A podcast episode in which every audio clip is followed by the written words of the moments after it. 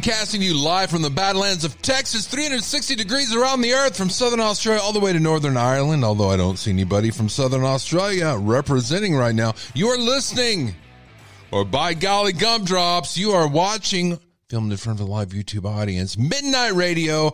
I am your host, Gerald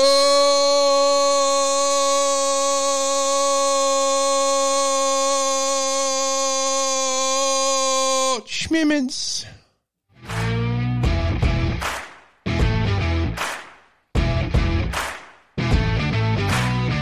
So glad to see you guys here again. We're kicking it up again, something called Mornings with Midnight. So we are recording right in the morning.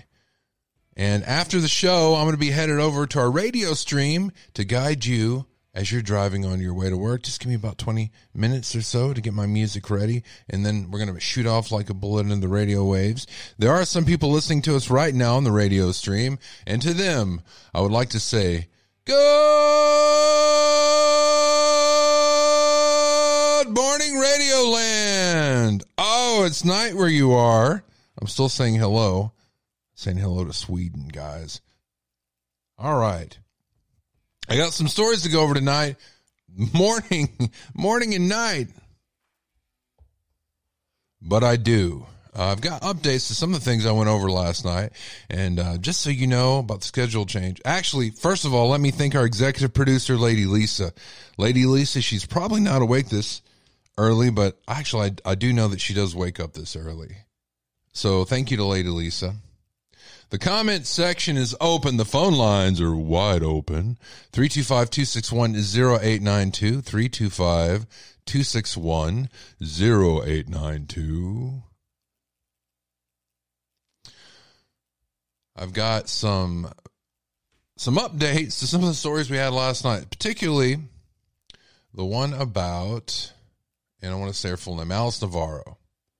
I have an update to Alicia Navarro story. I'm to replay the original video of where she went in. Good morning, Dragonfly, in the chat room. Glad you could be here. Tell all your friends. Mornings with Midnight again. I got an update to the Navarro story how did how did I get it overnight? Well, it seems like a news reporter who has you know been talking to the police there in Arizona appeared on BBC last night, called in, and told them what they know about the story. So we're going to go over that right here very soon. Actually, let's go over it now, and you're going to see the original video of her talking to who her mother. Let's check this out. Let's check it out right now. And then we're going to give you the update that we got from the BBC. Did anybody hurt you in any way? No, no one hurt me. Okay, because uh, you know our goal is we just want to make sure that you're safe. I, I don't, I don't, I don't, um, I understand that. This part is bleeped out. Thank you very much for talking with us. Of course. All right, I'm gonna look at this again. Um, I want you to look at it too, guys, because there's something to be said with body language here. Now, the body language that she has might be different because she she's high functioning autistic, high on the spectrum, they say, and I don't know. Maybe some of you do. I know that we have people that know more about that than me here in the audience. Thank you. Thank you for offering help to me. Yes, ma'am. We'll talk to you soon. Now, the reason why she went in the police station is so she could get off the list, so she could get a driver's license and become, you know, regularly functioning citizen. Okay. All right, I'm gonna play this again.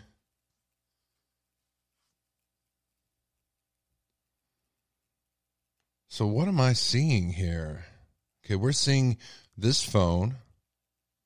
I see another phone recording this phone. I see what looks like a wallet with a badge in front of it on top of the phone that's being charged. I'll play this one more time. We're going to go over the story. I'll recap it for those of you that don't know. Did anybody hurt you in any way? No, no one hurt me.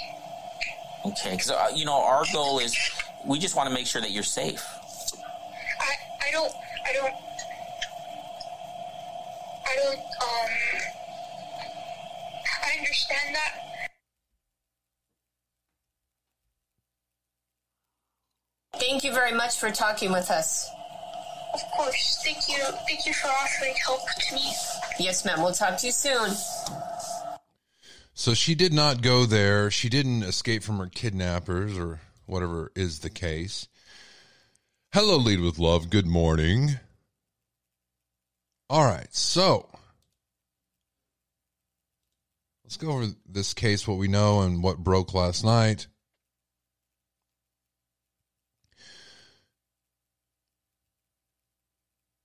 Jose R. Gonzalez, a reporter with the Arizona Republic, was interviewed by Stephen Nolan on BBC's The Nolan Show to discuss details surrounding a teenage girl's disappearance from, from Glendale in 2019 and miraculous reappearance this week.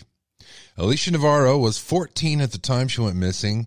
The now 18 year old walked into a police station in Montana on July 22nd and told authorities she had been missing and wanted to clear her status, police said in a statement. Gonzalez called into the news radio show Sunday evening from Phoenix at 4:30 p.m. as well as Night Owl listeners in the UK tuned in at 12:30 a.m. to listen to Gonzalez's commentary on Navarro's disappearance. And you can find it aired episodes on the BBC website, but it's not on there yet. Here's everything we know about the disappearance.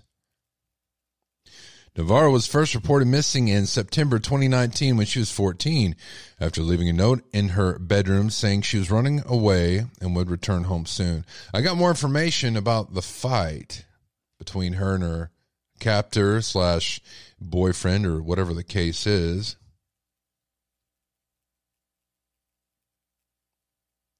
All right, I'm looking at the chat room. They say some very interesting things saying they got different vibes on the morning show, or maybe they're talking about this case. I think if she could get the words out, she would say, I don't want to see my mom. And maybe she did. It's not that she couldn't get the words out. They had the words, um, they turned down the volume so we couldn't hear for sure.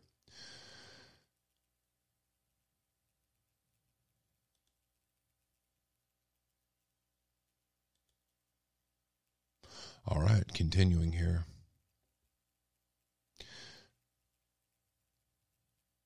At the time she was reported missing, she attended a Catholic high school in Phoenix, Arizona. Her mother, Jessica Nunez, says school was not an easy concept for Alicia in part due to her diagnosis as high functioning on the autism spectrum. Nunez explained at the press conference on the one year anniversary of her disappearance that her daughter was warming up to the school and the friends she made in her classes. She also spoke of a day they spent together days before she disappeared, where Navarro appeared really happy that day. She was described as an active gamer, with Nunez saying she would come home after school and interact with her friends online through text messages and online video game services such as Minecraft. On September 15th, 2019, Navarro asked her mom what time she was going to bed. At some point between Nunez went to sleep and woke up the next morning. The morning Alicia left, she left a handwritten note in her bedroom saying, I ran away. I, I will be back. I swear. I'm sorry, Alicia. She brought with her a cell phone and a silver Apple MacBook, but made no communication attempts with her friends and family. What in the hell? What the hell's going on, guys? She brought with her a cell phone and a sil- silver Apple MacBook, and they couldn't track her with that? Very odd. Did she never turn them on? That's the only way they wouldn't be able to track her. You can see the note right there. It says, I ran away. I will be back. I swear. I'm sorry, Alicia. Very quickly written, very hasty. Alicia's mother, Jessica, has expressed concern over the years that her daughter may not have been may have been abducted, likely by someone she became acquainted with through online game. This is what we're thinking too. Here's a problem. Every chat log, let's look at what we really know. And there's a lot we're not being told, of course. Every chat log from a video game is recorded. You can go back and read all of that. Every MacBook and every Apple product can be tracked. So, what don't we know here? I mean, the mother thinks, the mother thinks, the mother thinks. There's no thinking. They can get that entire chat log and read exactly what's going on. And I know that for a fact. Almost four years later, and a few months away from her 19th birthday, Navarro walked into a police station in a small Montana town this last week and asked to be taken off the missing children list. Officials said she went with them of her own free will and identified herself to police. After a DNA test, police confirmed her identity. Authorities said she showed up at the Montana police station alone and did not require medical attention In two short videos recorded during a FaceTime call. Let me see if I can get that story, and maybe there's more. They said two short videos. I've only seen one. They're only showing me one. In two short videos during a FaceTime call that police released, Navarro told investigators that she'd not been hurt in any way, but they also cut information out of that. In the first video, investigators reassure her they just want to ensure she is safe. In response, Navarro, with closed eyes, stutters as she tells officers that she understands in the second video. Investigators thank her for talking to them, and Navarro calmly thanks them for offering her help. Okay, they're talking about the two were posted together, and they cut out the middle.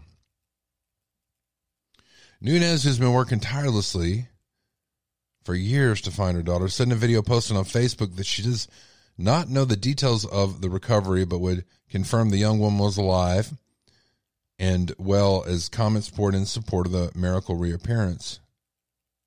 What happens now? Currently, both Navarro and Nunez are asking for privacy as they process this major breakthrough in the case. At this time, there, no, there are no imminent or pending charges against anyone in relation to the case, said the lead investigator, Lieutenant Scott Waite. Police said Navarro is still in Montana as of Thursday and is cooperating with police. They said she was in good spirits and is very apologetic for what she put her mother through over the past few years. The department said in a news release that they would be working with federal authorities to investigate her whereabouts since, since she was reported missing. Okay, now here's the rest of the story. Okay, now here's a mother mother pleading to for everybody, all you guys, all you true crime sleuthers, to leave him alone. Uh, I do want to let everybody know that the phone line is now open if you want to call me and discuss this case or any of the other cases we're about to go over. And we're also going to hear more from uh, Rex von Heuermann, the Gilgo beach killer. We're going to hear more from him. All right, from the chat room, we got this. I want to know how long they resided in Glendale, Arizona, and if they were from Sinaloa, and if they were FLDS at one time. A good question. They are disruptive. I'm in Canada, and we are in a nightmare with this PM of ours destroying our country. Amen. All right, going back to this case. Check this out.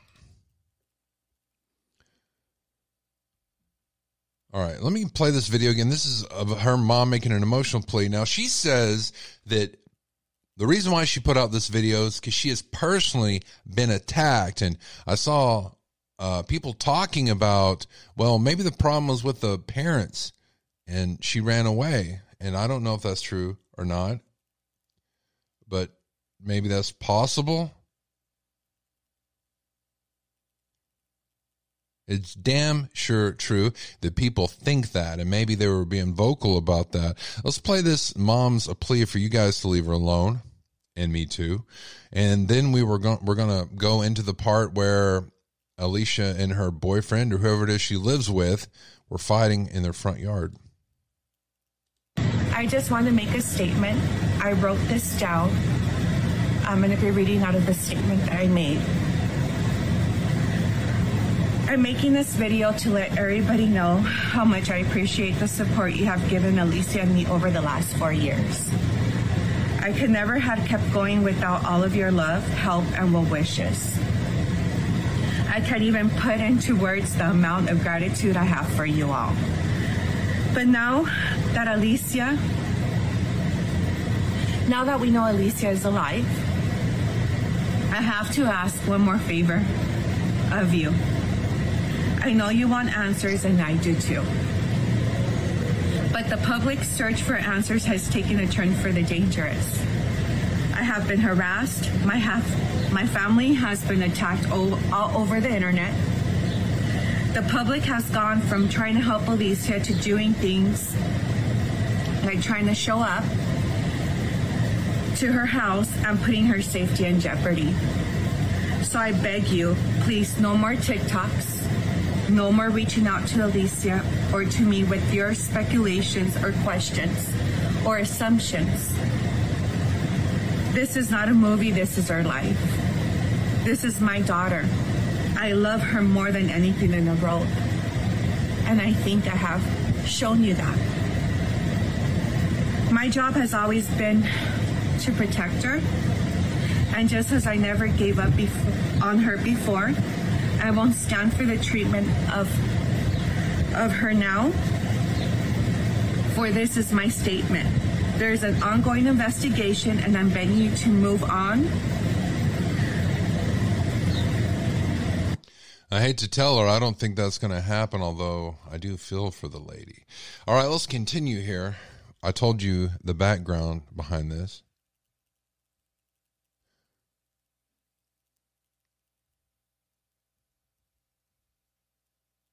All right, here we go. I want to tell you guys what has been going on in the background, why this mother put this out. Uh, people around the world are pissed off. I've seen them talking about this in every continent now. And you know what? The neighbors are fed up too. And here's what happened. Residents in the Montana neighborhood where Navarro had most recently been residing said the FBI quickly established a stakeout of her building before closing in with armed officers. Three Havre police cars pulled up out of the building and they all got out with guns and drawn and went into the apartment. Neighbor Ron Turner told the Post. Recalling the FBI agents with assault rifles and bulletproof vests joined the raid last Wednesday. Turner said the agents brought out a man out of the house, cuffed, and that they put him in a police car and they left fairly quickly.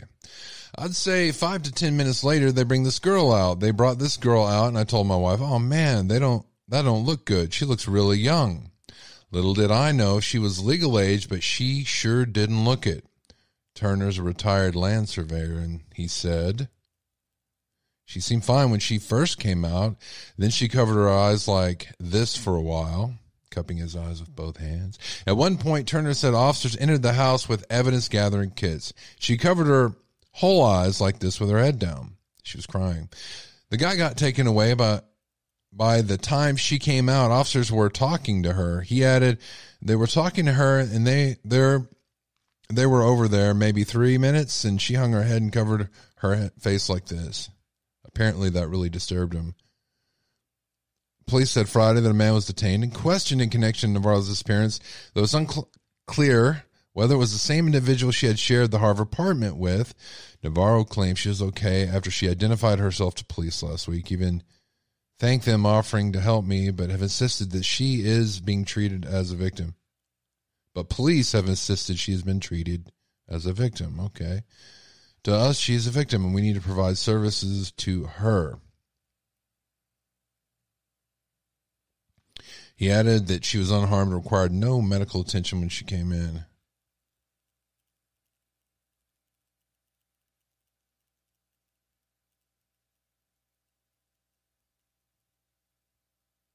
All right. I'm going to read the comments after I say this. So not only did they took him out, they put him back in. They let him go. He's back in that apartment complex and there are uh true crimers, YouTubers, not only that, but I mean there's there's more true crime YouTube pod or podcasts than there is stars in the sky. It seems like, and they're all hovering around this apartment complex along with the neighbors, and they have a camera pointed at that door at all times. After they let the guy out for whatever reason, we don't know. We don't know if this is a guy that was involved in her disappearance or if that was five guys ago. We don't know. It's been a while, right? But we do know that they got in a bad fight when he got let out when he was let out, maybe he didn't know that she went to get a driver's license. Maybe there's reasons she went to do that that we don't know yet. We don't know anything, right? Of course, you know, and I'm not going to stop talking about this. And whenever I find something new out, uh, I'm going to talk about it. I don't care what anybody tells me. That being said, I do not feel like it's all right to contact the family, and I do not feel like it's all right to go to the apartment that she lives in, trying to talk to her or trying to get video of the person. I don't, I don't think that that's okay. But if that was my child, I would go through the damn wall of the apartment complex and find out what's going on. This mother's not doing that. And I'm not saying she's wrong for that, but I want to know why. That's why. I want to know what's going on behind the scenes. And we're going to know sometime. We're going to talk about it. Let's read these comments as we like to do and see what other people got to say about it. You can join us here in the chat room or you can call in 325 261 0892 on the midnight line. Talk to Mr. Schmimmons live. All right, here we go. Where is Alicia staying now? Is what someone's asking in the chat room. She is still with the guy in the apartment complex. Do we know how long they resided in Glendale, Arizona? We do not know. All right, comments. This is by Dick. Come on, she's a special needs kid with autism. I counseled them. Even high functioning, they have a different perception of their parents, peers, and people in general. Their interests are specialized and communications can be very difficult.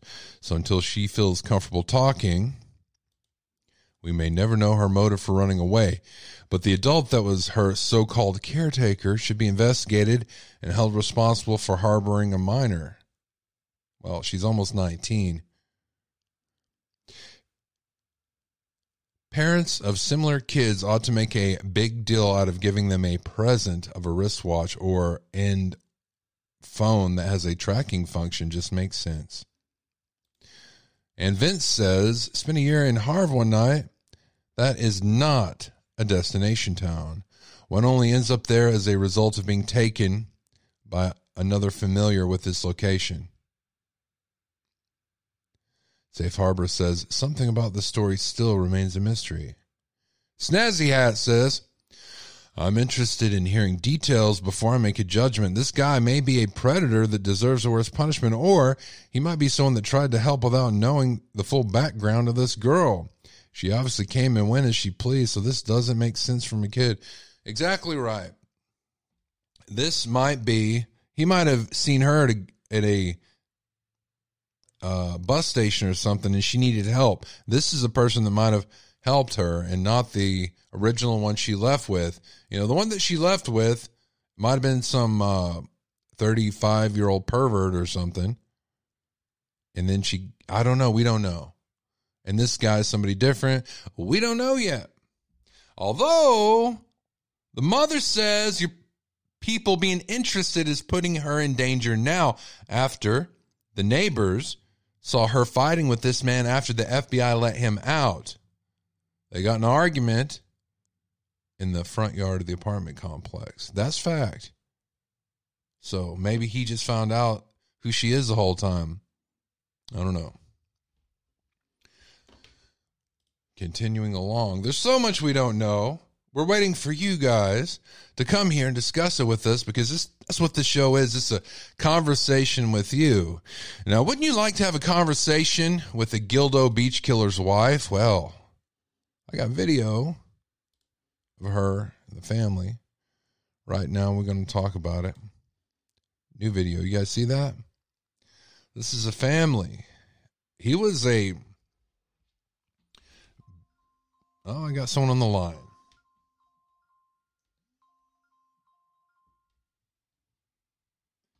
Midnight Caller Line. This is Gerald. Who am I speaking with? This is Lead with Love.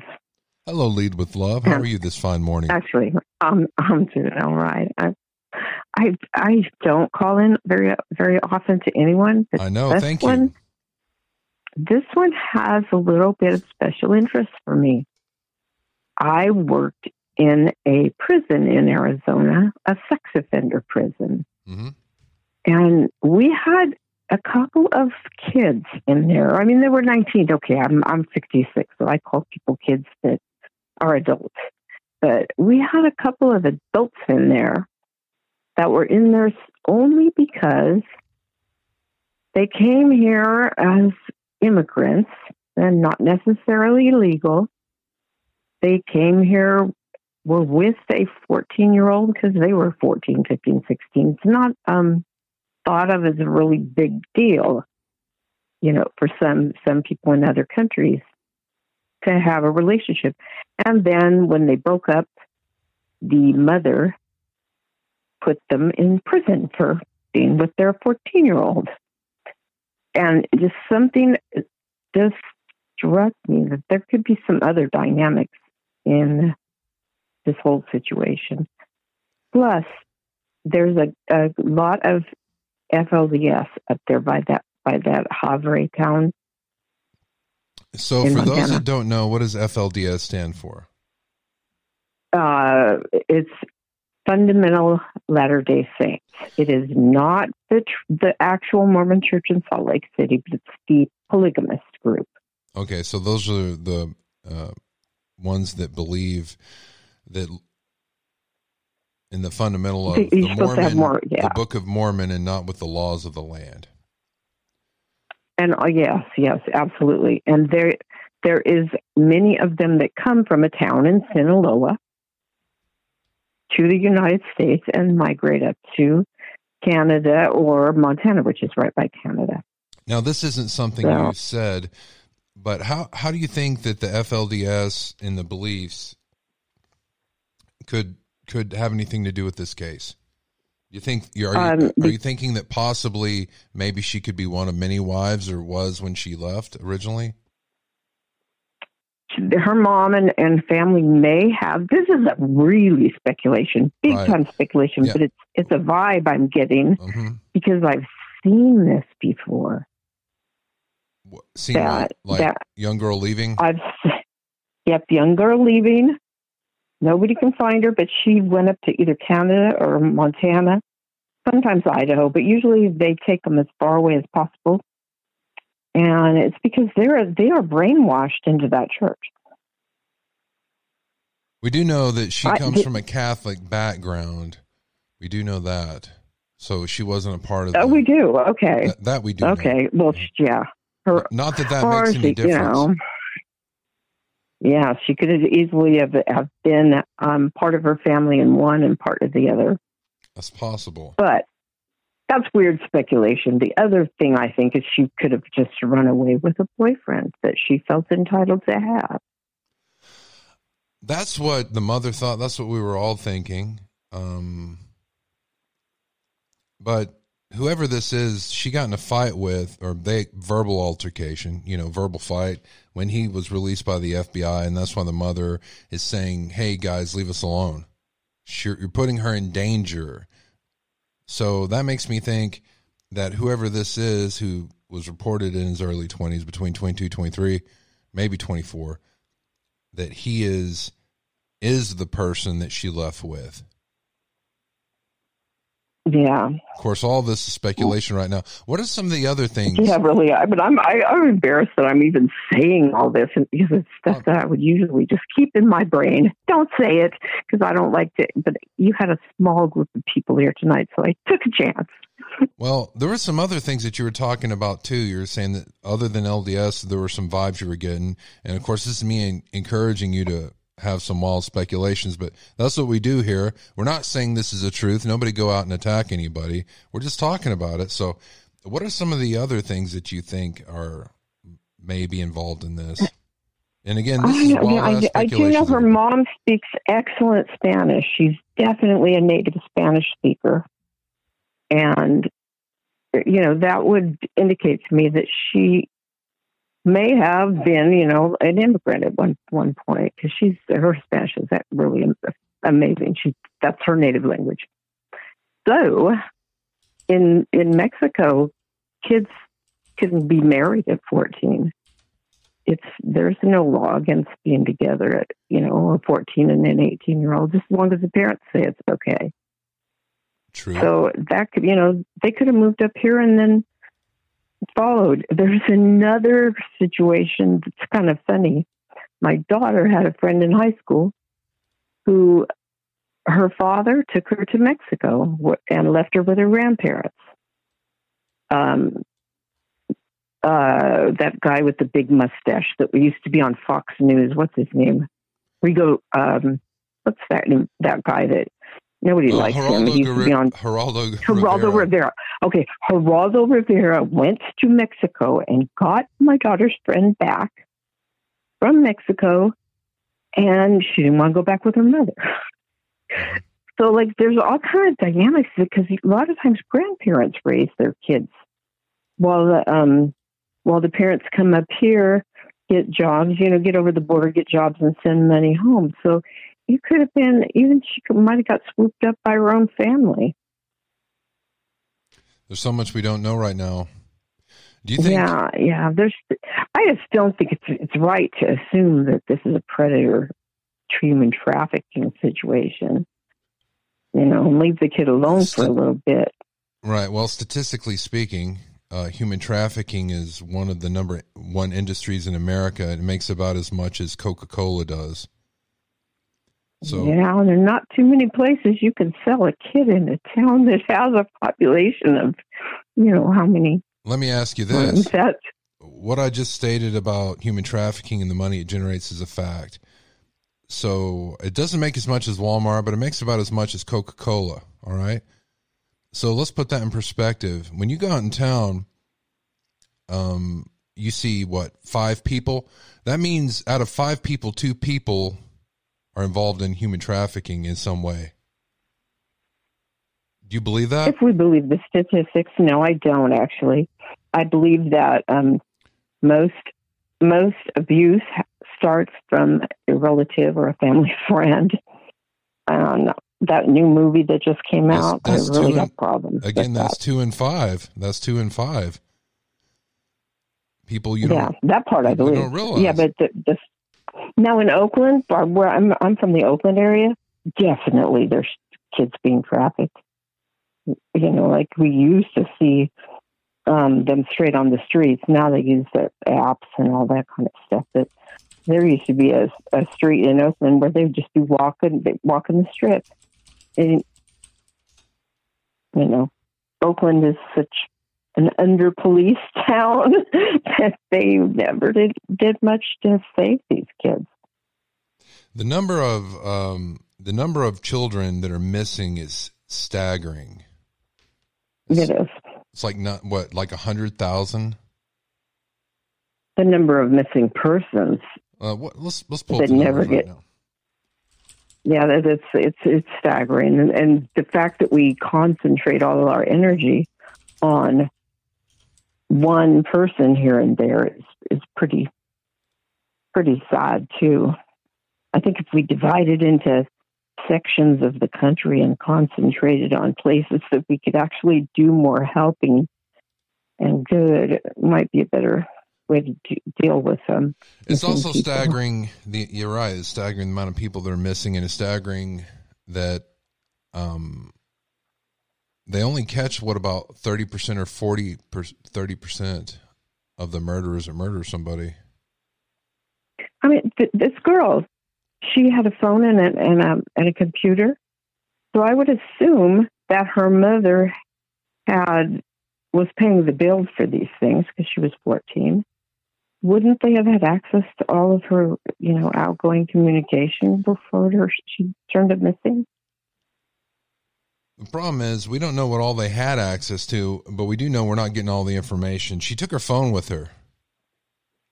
Yeah. And I'm not hearing she anything about though, I'm not hearing anything about pings, even a phone turned off pings. They don't want you to know that, but it's absolutely true.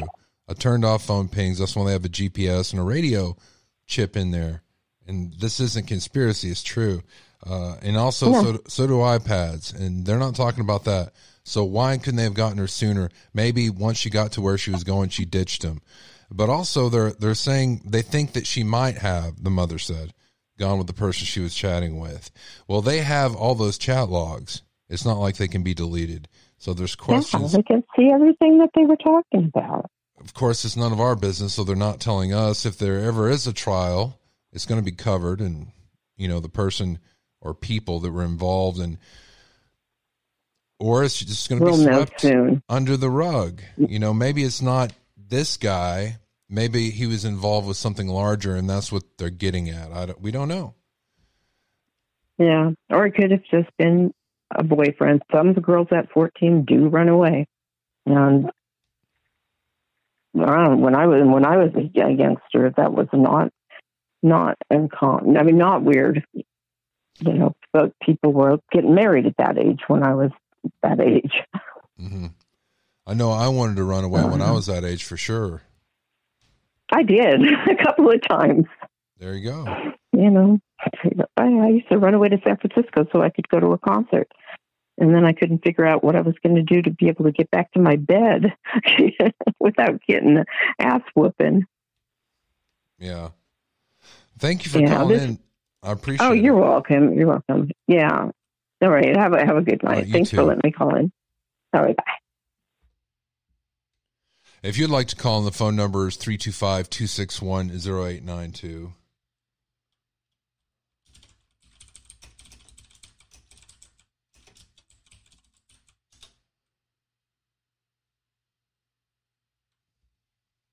All right, so talking to the chat room now, I want to say hello to Stellar Star and, and Boss Macca. He's got a good point there. Maybe she was what happened.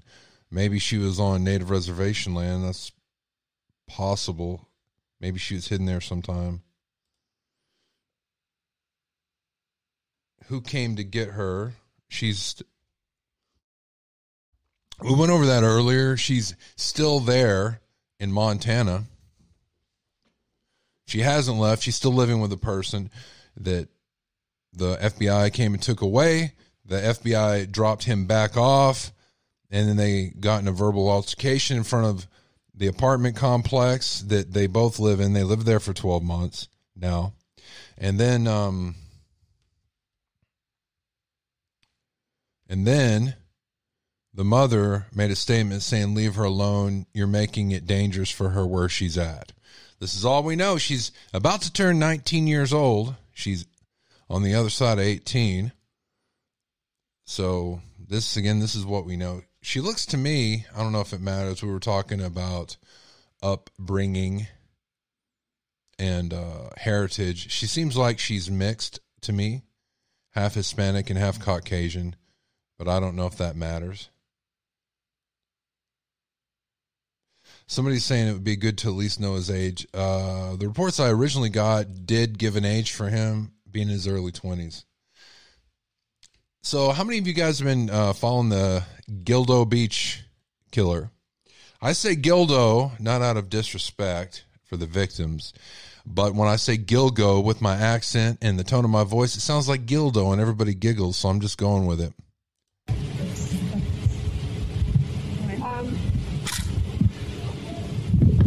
I, Miss Ellerup, I, yes. Want to take pictures? Go ahead. I don't. I got over the hurl of what I saw, son, I'm so sorry.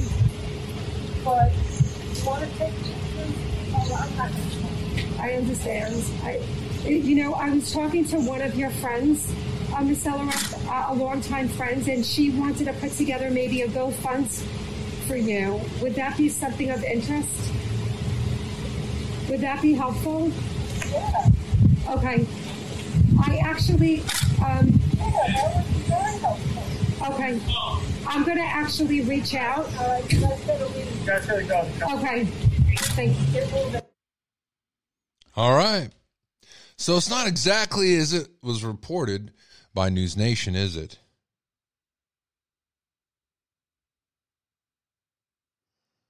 All right. I want to thank Kimberly Bay. She did the quick Google search I wasn't able to do because I'm on a live broadcast. A quick Google search reveals 460,000 children are reported missing each year. I don't know if that's all in America or or everywhere. I'd like to say hello to Kim French and Kimberly Bay. The wife is definitely a victim as well. I agree.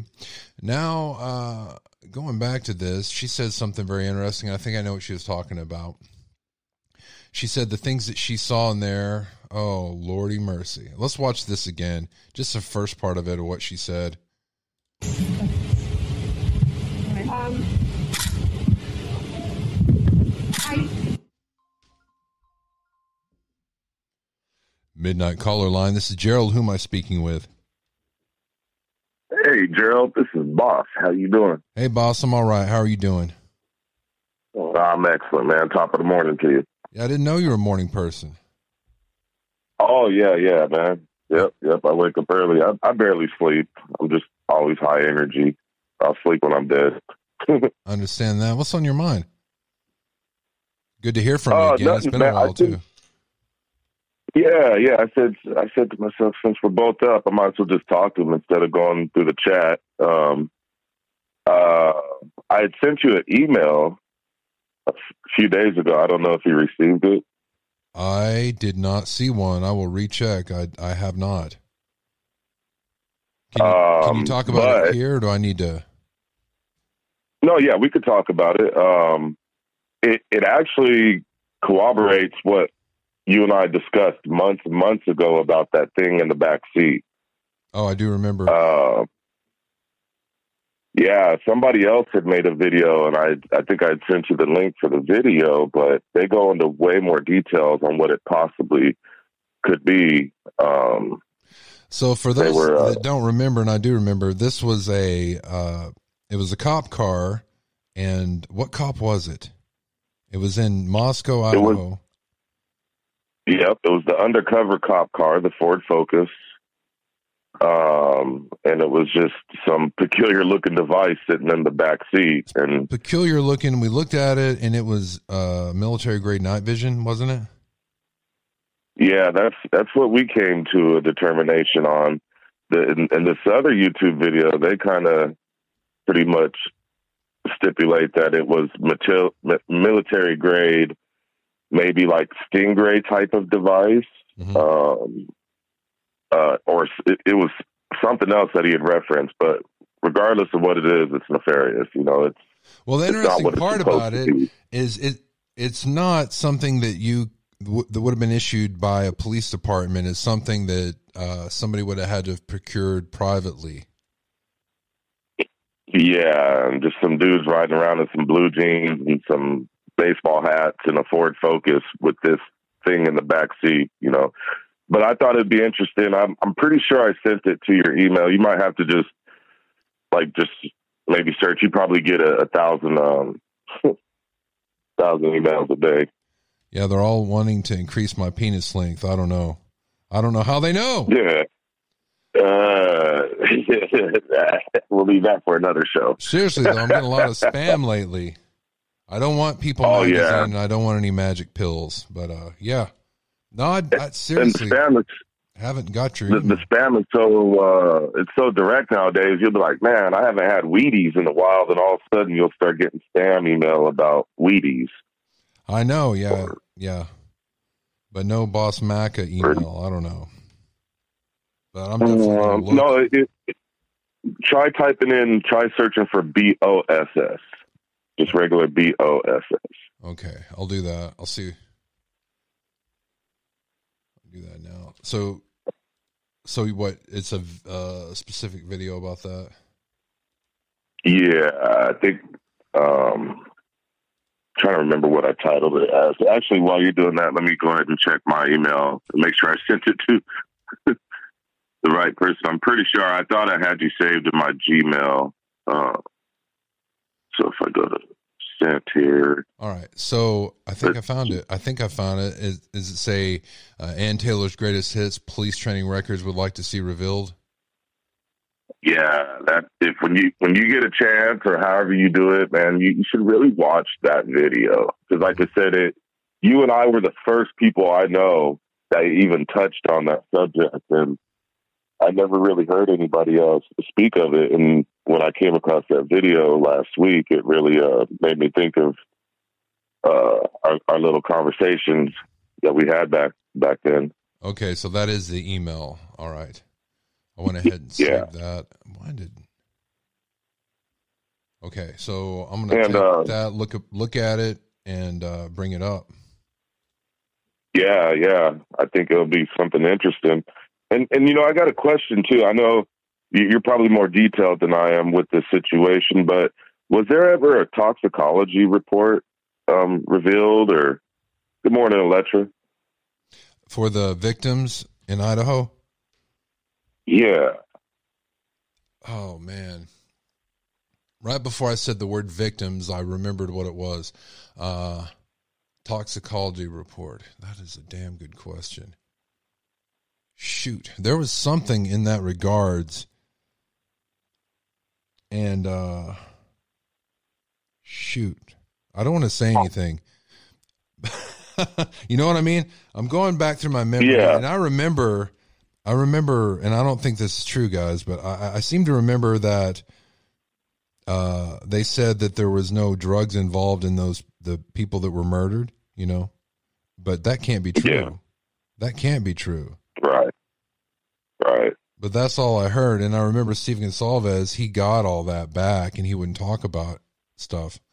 But I mean, he, then he couldn't. And You you- know, You know, just hypothetically speaking, say for example, like say four people got a bad batch of fentanyl or whatever, and boom, they drop dead. You try to cover up the scene, and boom, you knife up four people. There's no fight. There's no transfer DNA because there's no fight. Is there a possibility with eight hours of all that blood leaking out, with and mixing together with two victims in each room? You know, how much information would you even be able to get from a toxicology report, anyways?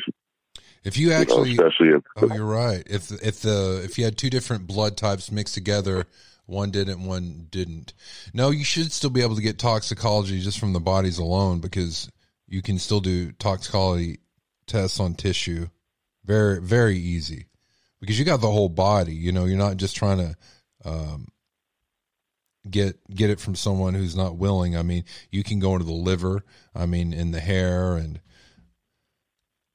But just the blood alone, Yeah, but if it was- Yeah, but if it was like a recent overdose, I, I don't know if all that would even had time to get into that structure of the biological.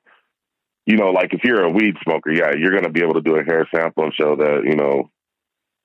But if if it was just something that instantly went into their system, not saying that it would dissipate and disappear, but that might be a good way to try to cover up, you know, a situation like that and make it seem like something else. But that's just a hypothetical. That's a hypothetical and a, a wild ass speculation. But if you look at it, and there was a major fentanyl overdose in Moscow, from what I've seen, I don't believe that that wouldn't be something that they would try to cover up. I, I can see that being a reason to cover it up because of the money involved in the college and the town. But if I was going to do it, I, Yeah, I'm, wouldn't do it like that. I would say it was, uh, uh, what do you call it? Carbon monoxide or something. Yeah, because it's just to me, like I'm just really just trying to wrap my head around how could one person do this with a knife to four people in a matter of six minutes without skin being underneath fingernails and you know yada yada yada. Yeah, no, no skin I- fingernails. Uh, here's a question. I did a show, you know, a few days ago. I think it was on Saturday, and I talked about the DNA they found from an unidentified male. You know, and do you remember around the first part of this when we got the when we got the affidavit back and they were talking about that DNA? Do you remember where they said that DNA was from? Uh, like you- me- meaning pertaining to the sheath. No, not the sheath, but they said that they got DNA from an unspecified male. They didn't know who it was, unidentified male. Oh. Other than Kohberger, do you remember that? I, I kind of do, and then I also remember them mentioning way later after the fact something about that glove outside. Mhm. which you know that um, I, what is he? A reporter, investigator, or something? His name was Chris, I believe. He's the one that found that glove. Yeah. Well, I remember. It wasn't. The, I remember the glove. It, it, he's a retired detective, and uh, he has Okay. a YouTube show, and he found that glove, and you know they checked it, and they found out it was one of the one of the uh, people on the scene. It wasn't from any other place. So what's the other glove that they're referring to then? So they found another glove because no, I know I- recently. People are talk. I heard people talking about a glove, but the only glove I'm aware of was that one that Chris, what's his name, found. I can't remember his name. Yeah, That's the only one I know about. But and that didn't have anything to do with that other male's DNA that they didn't find. I was trying to remember at the time. I remember hearing where they found that other DNA, and then I don't remember now.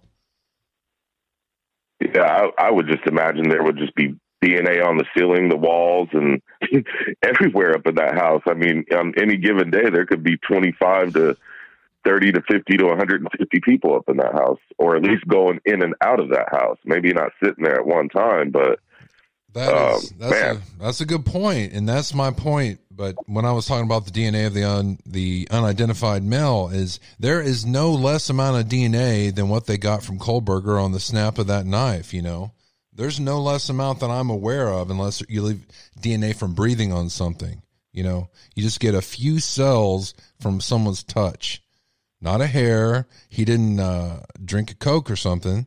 It's not a DNA swab. right. It's just a few cells from sweat and oil from a fingertip touch. And they were able, Yeah. they were, or, yeah, you have to do two tests to verify every DNA test. And they tested it against who? Genetic DNA with his father. So there's two tests they did on that one fingerprint touch. And then they actually had to test it from the source, from the fingertip touch to the swab they got when they arrested Kohberger. So how the hell could they get four from just a, a touch? Yeah, it's real peculiar, man. It's real peculiar, and especially that that sheath being porous, meaning leather, and it's a porous material. Like, Well, so what did you find on the the leather? You sitting here telling me there was nothing on the leather, but you found a speck of infinite dust on the inside button snap of the sheath. That there's uh, no there's that- no that- less amount of DNA they could have found. So you you have the other guy unspecified. He would have left more DNA, but I mean, uh, Kohberger was driving around the place supposedly, allegedly right now. I don't Yeah, know. I. Yeah, well, I, I haven't seen a clear video that that showed me an Elantra or Pittsburgh plates, or I haven't seen it yet. I know everybody they went through all this Linda Lane, and man, I don't see nothing. I don't hear nothing in that video. I don't care how people try to analyze it, uh, put red filters in it. I haven't seen anything. This is 2023.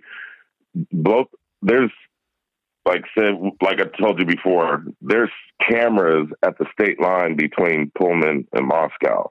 Mhm. There's traffic cameras that are always running, license plate reader cameras, the, um, all throughout the city. Like, yeah, there's just there's I- I- something rotten in Boss, I don't understand it. I mean, I've you can go to Walmart and for like twenty five or thirty dollars, you can get a HD camera that sees at night and HD. I mean, I've got HD cameras outside of my place, but if it's something important, if it's an alien or a murder scene, then you can't tell what the hell you're looking at. Yeah, isn't that weird? it's just so weird.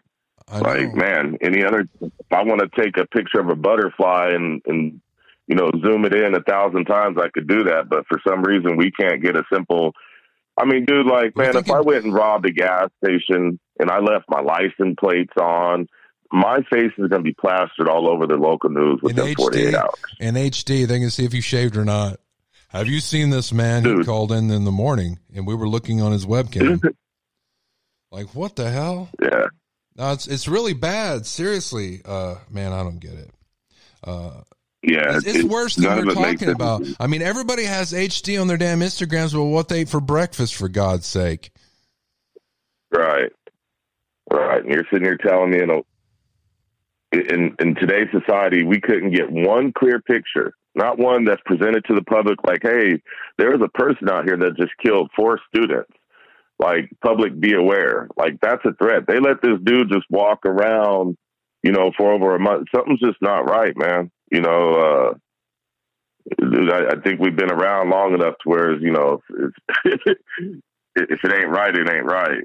You know that that's just such a, a threat to the community to have allowed that person to exist for so long. Mm-hmm. So here, here's what people are saying about the DNA. They're saying two males inside the house, one glove outside, other had male DNA. Uh, here's what someone else says Stellar Star. Multiple DNA samples were taken, one from a cigarette they came up with, two unidentified male DNA, and the sheath DNA from Brian, again, just from that snap. And someone says there's a picture, just not in the form everybody wants. Telemetrics, GPS, turning his phone off and on, and after the murderers comes back in the morning, it's locked up. Yeah.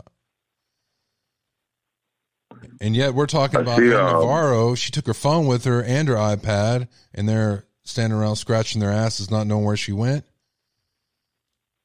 Yeah, dude, she's probably on an Indian reservation, excuse me, Native American reservation up there. There's a lot of them up there, and she looks like she'd be able to blend in pretty well. They have their own little laws because they're a sovereign nation that they're protected by. That's probably why they're not being as aggressive as they should with the situation. You think that might be where she's at right now? Yeah. Okay. Yeah. Yeah. Yeah. Just my common sense tells me. I know, like I said, I know all, I know the politics in the region. I, I know all stuff so well up there. So that that's what that looks like to me. Um, the one of your yeah. What's I'm trying to understand her comment. Have you read Airmail number five issue? I don't know. I've not. Yeah, it just went off the screen, but um, I'll put it back up. but yeah, it, it, it it's it's you know this whole case is interesting. I only have uh the ability to focus on one case at a time, and uh this, this case gets all of my attention because, like I said, it hits home. My daughter just started at WSU this year. She just finished orientation. Okay, there it is. Uh, he talks to preacher Doug Wilson.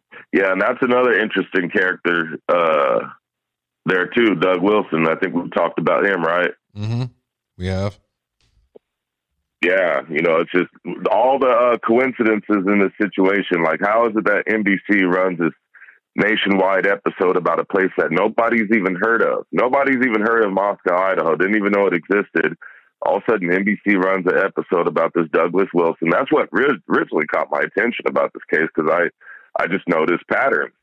I rem- said, well, what's the what? yeah, I remember looking Yeah. at that story at the time and thought, well, this is weird. Yeah, and and like I said before, dude, they vilified NBC and w- rightly do. The dude seems like a scumbag, but NBC like vilified that dude, and I don't think he really thought it was gonna. You know, um, Hollywood has a way of presenting an offer to you, like, "Hey, we want to do a documentary on you and learn more about you," and you're like, "Oh, wow, this is what I've been waiting for." And then, you know, you get in front of the production and they ask you these questions, but when it comes to editing, um, Mhm. it can turn into something different. You know what I mean? It made him look like a jackass. That's why I don't do interviews anymore. I won't do them. Don't ask. I won't Right. so, uh, and and this is true. This goes to what we were saying. The comment up here, Howard Blum's article. Wilson says he wouldn't mind if the case failed. He wants Thompson out of office. That's right. There's some people that were saying that Doug and the city of Moscow are in some kind of um are working together to cover this up. Man, they hate each other. That's for a fact. Yeah, and he's he's a pretty and he's a pretty in depth narcissist type of dude. I did some pretty, I did some hours of research on this guy, and you know he's really into like Shakespearean Renaissance and Mhm. and and just understanding uh, humans and psychology and people. I've noticed that people that are really into Shakespearean Renaissance type of stuff, uh, uh, they can be rather dramatic, you know, and uh, take things to a whole nother level. And with him being a narcissist on top of that, and with that interview, yeah, I w- I wouldn't doubt it if he's somewhere you know, along with all this circus debacle that we're witnessing. I wouldn't doubt it. Here's a comment. I heard someone call into another show who said they have multiple family members in law enforcement in Idaho and claims they all say there is absolutely no doubt BK is the guy. Well, Yeah, maybe he is the guy. I'm not claiming that he's not, but mm-hmm. he couldn't have did this alone in seven minutes. And he, he like I said, he already kind of implicated himself if if it's true that he said, "Am I the only person that you arrested?" You know, uh, but he's also you know saying that uh, in other words, like, "Hey, there's someone else too. Did you get the other person?" You know, um, that's the way I I heard it. he he couldn't have did this alone. He might not have, you know, did the killings. He doesn't really look like a killer to me. But what does a killer look like? You know. Um, but whoever did this, I know this for a fact. They have tactical training. They would have to have tactical training. It took tactics for seven uh, minutes, to do this. seven minutes for a first time kill. Seven minutes for a first time Yeah. kill. Four people. Four people. Dude, you know, I I used to box, dude. Three minutes in a ring would seem like a, a- an eternity. You know, so it's like, dude, come on, man. You, you, this dude would have to. There, you know, it- would take you know tactical training in order, and you not only just tactical training just with your hands, but also with the knife you, you, you know you're you're you're not you you're not slinging that knife like a That's butter knife and just accidentally cutting people, dude. You're over here moving like That's actually dude, true. you're moving like- uh, if uh, I know there were pictures about where they were stabbed, but if I could see that right now, I could tell you if he'd had technical uh, tactical training on how to use a K bar because I have, and you got to be really careful when you handle a knife. You're going to cut yourself. As we saw in the Taylor Schabusiness case, she cut her thumb when she was doing what she did with that knife. This is one person, four people, uh, with struggling. By the way, there was some struggling. right, and two people in each room. On top of that, like female or male, I don't matter. Women can kick ass too. I didn't see my mom. She's five feet tall. Knock knock grown men out. You know, so it's like uh, all them people look pretty athletic and healthy to me. Like adrenaline can do something to you. I don't care how drunk you are. You wake up and see your your best friend that you've known since diapers over here getting knifed up. You you you know you're not just gonna be like, oh, I'm next. You know, not not in both rooms. Especially when you got Ethan, who's six foot four. You know, got a little mustache going. Looks like he's a pretty healthy, strong dude. He don't look like no punk. Uh, you know what what's really going on here, man? You know what? What? what man, So- this person needs mean, to that- that actually be one of the recruited to the military. That's one of the things that doesn't make sense at all. Seven minutes, four people. Yeah. If if if BK is the person, then the military needs to recruit him. They don't need to send him to the firing squad. They need to go send him to like Ukraine or something weird and let him just have at it. Because if he can knock off four people in seven minutes, then great googly moogly. I think they're going to be sending Um, him to the firing what- squad. That's what I think. They're sending him to the firing squad. Big. Imagine if he has two knives. You know what I mean? Like great googly moogly. What's really going on here? I mean, that's the person we need to recruit if he's the person, but it, it just doesn't make sense. Not somebody that has so much time invested into their education, uh, associate's degree, bachelor's degree, master's degree, working on a PhD, moved completely across country. You know, like none of it makes any sense. He's over here, teacher's aide. He has the world at his hands. Why So would a person I'm glad you're here because I wanted to talk to you about what the the recent what uh, Anne almost called her Anne Kohberger, Anne Taylor filing for a basically to throw it out because of the grand jury and him not her not giving an alibi and saying the alibi is going to come out on cross examination. So the defense are filing say, hey, the court ordered you to give us an alibi from him. And if he gave you an alibi, you have to give it to us. What do you think about that, boss?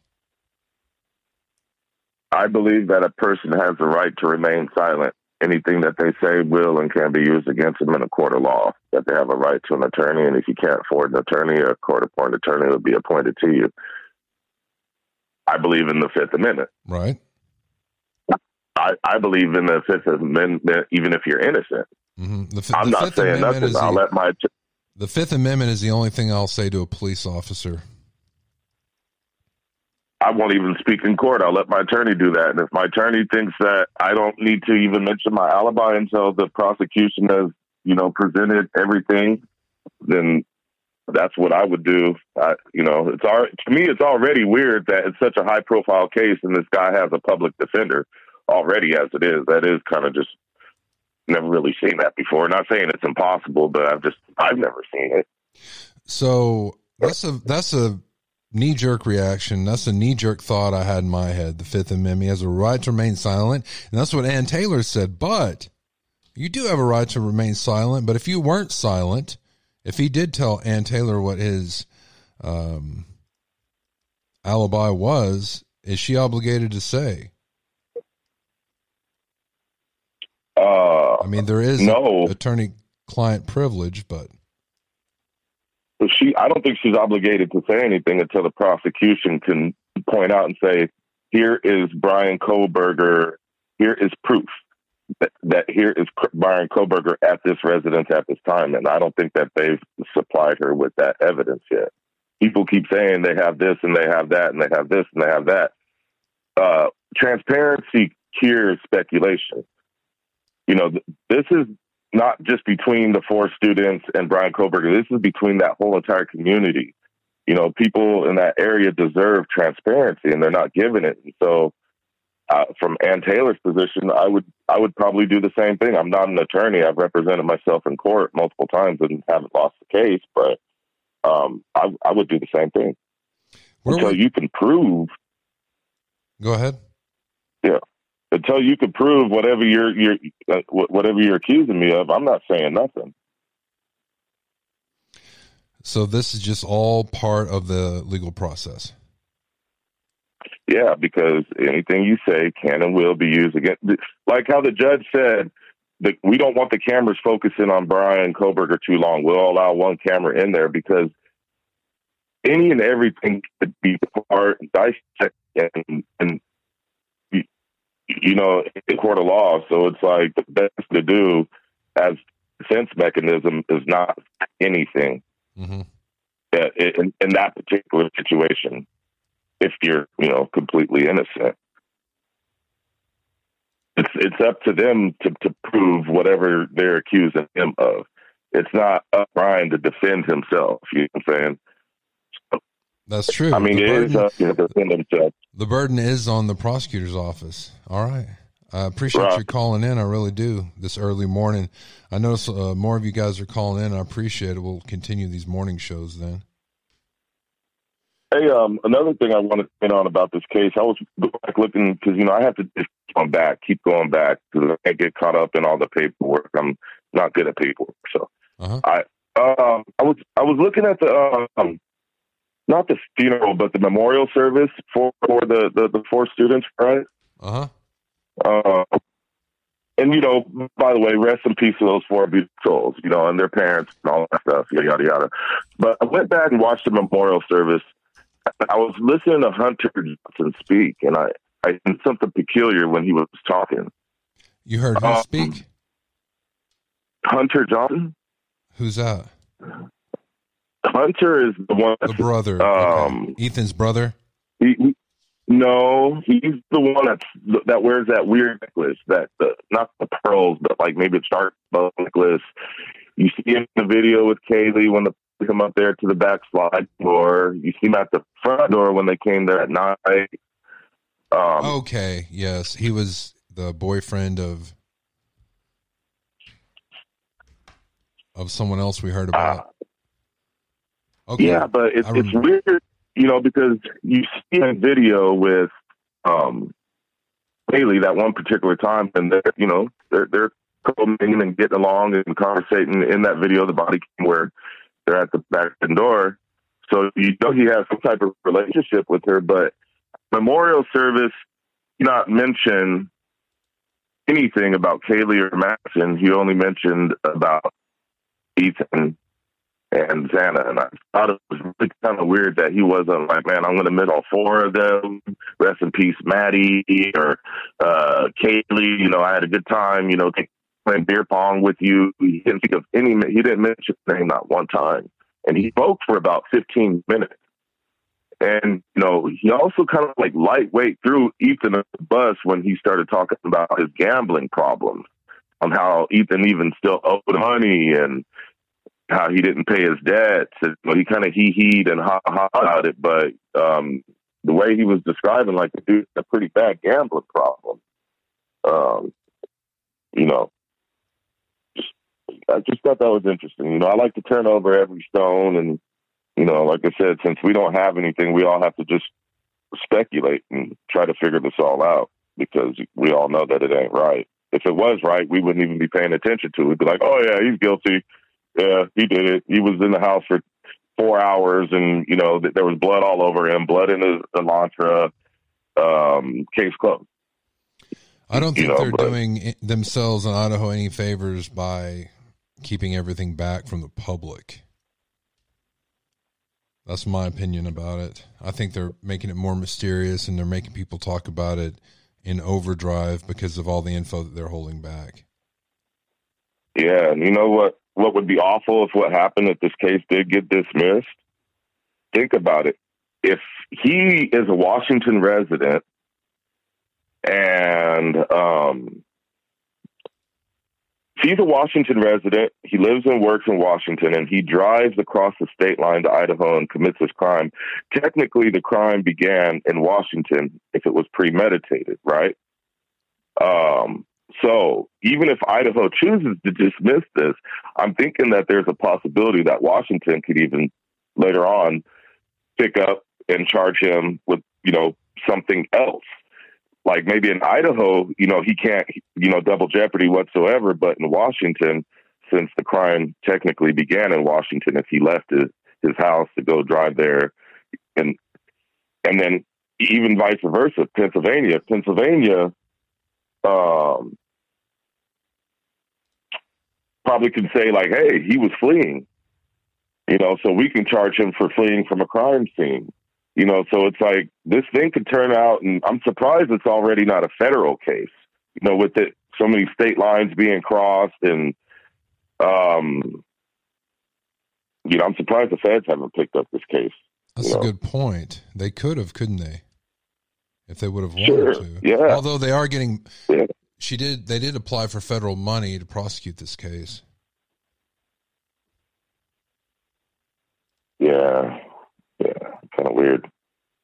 And the FBI was involved to a minute extent. All right. So, yeah, uh, during the during the investigation, you know, uh, but as far as like it being a court trial, you know, I I would think that something like this would be something that would be more of a, a federal and not not a state thing. So, and this is what I thought too, and I think this is the thing I wanted to ask Coop last night at the beginning of the show, but he wasn't there. I think I said something about it, like, man, I wish Coop was here, but all he does is play t-ball or something. But uh, they'll, he says they'll. So if they throw out the indictment, can't they just say, okay, well, no problem, we'll just re-indict you again? And this is what Coop says. He, they said he says they'll reindict him. There's no jeopardy until a jury is seated and instructed. He's a dead man walking, incarcerated or free, and that's something I yeah. wholeheartedly agree on. This man's life. Um, I think he's a dead man walking, incarcerated or free. I really do. If if he if they let him go right now, he's got a death sentence. Yeah, I mean, gosh, I mean, you would have thought that Mark Fuhrman would have been a dead man walking after all, but you know, they gave him a talk show and let him move up to Idaho and you know carry on his influence to other people that are just like him. You know, so it might make this dude infamous. You know, um, if he does get to walk free from the situation, that's just the the messed up, chewed up world we live in. To where it's you know, if he does walk free, people like that might end up getting notoriety. And, you know. Well, he, he can keep it because that's not any kind of notoriety I, that I would want or anybody I know would oh. want. Whew. Yeah, yeah. Mark he- that's not the life that to live. Oh yeah, yeah. They're all weirdos.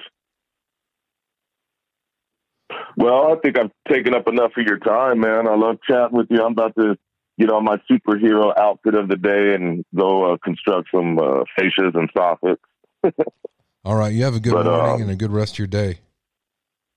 You Hey, too, and man, your your audience is the best, dude. And um, you know, if y'all could hit that like button, you know what you can do, boss, while you're out working? If you want to hear a good radio station, you can go to iHeartRadio or tune in and look up Midnight Radio. We're on there all day. I'll do that. I'll do that for sure. And hit that like button. I too, definitely will. it. All right. You have a good day. Yep, and you too. And check out that video that I sent you, that Anne Taylor thing. I think you'll find it interesting. I appreciate it. Thank you. All right, have a good one. Boss Mac, everybody.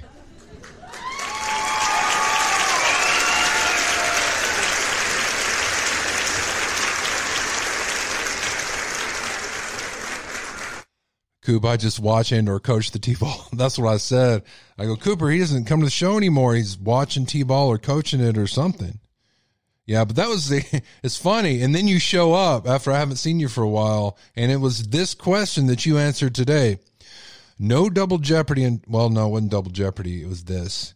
Uh, they'll reindict him. There's no jeopardy until a jury is seated and instructed. He's a dead man walking. About the part about him being reindicted. I'm glad, man, been wanting that question answered.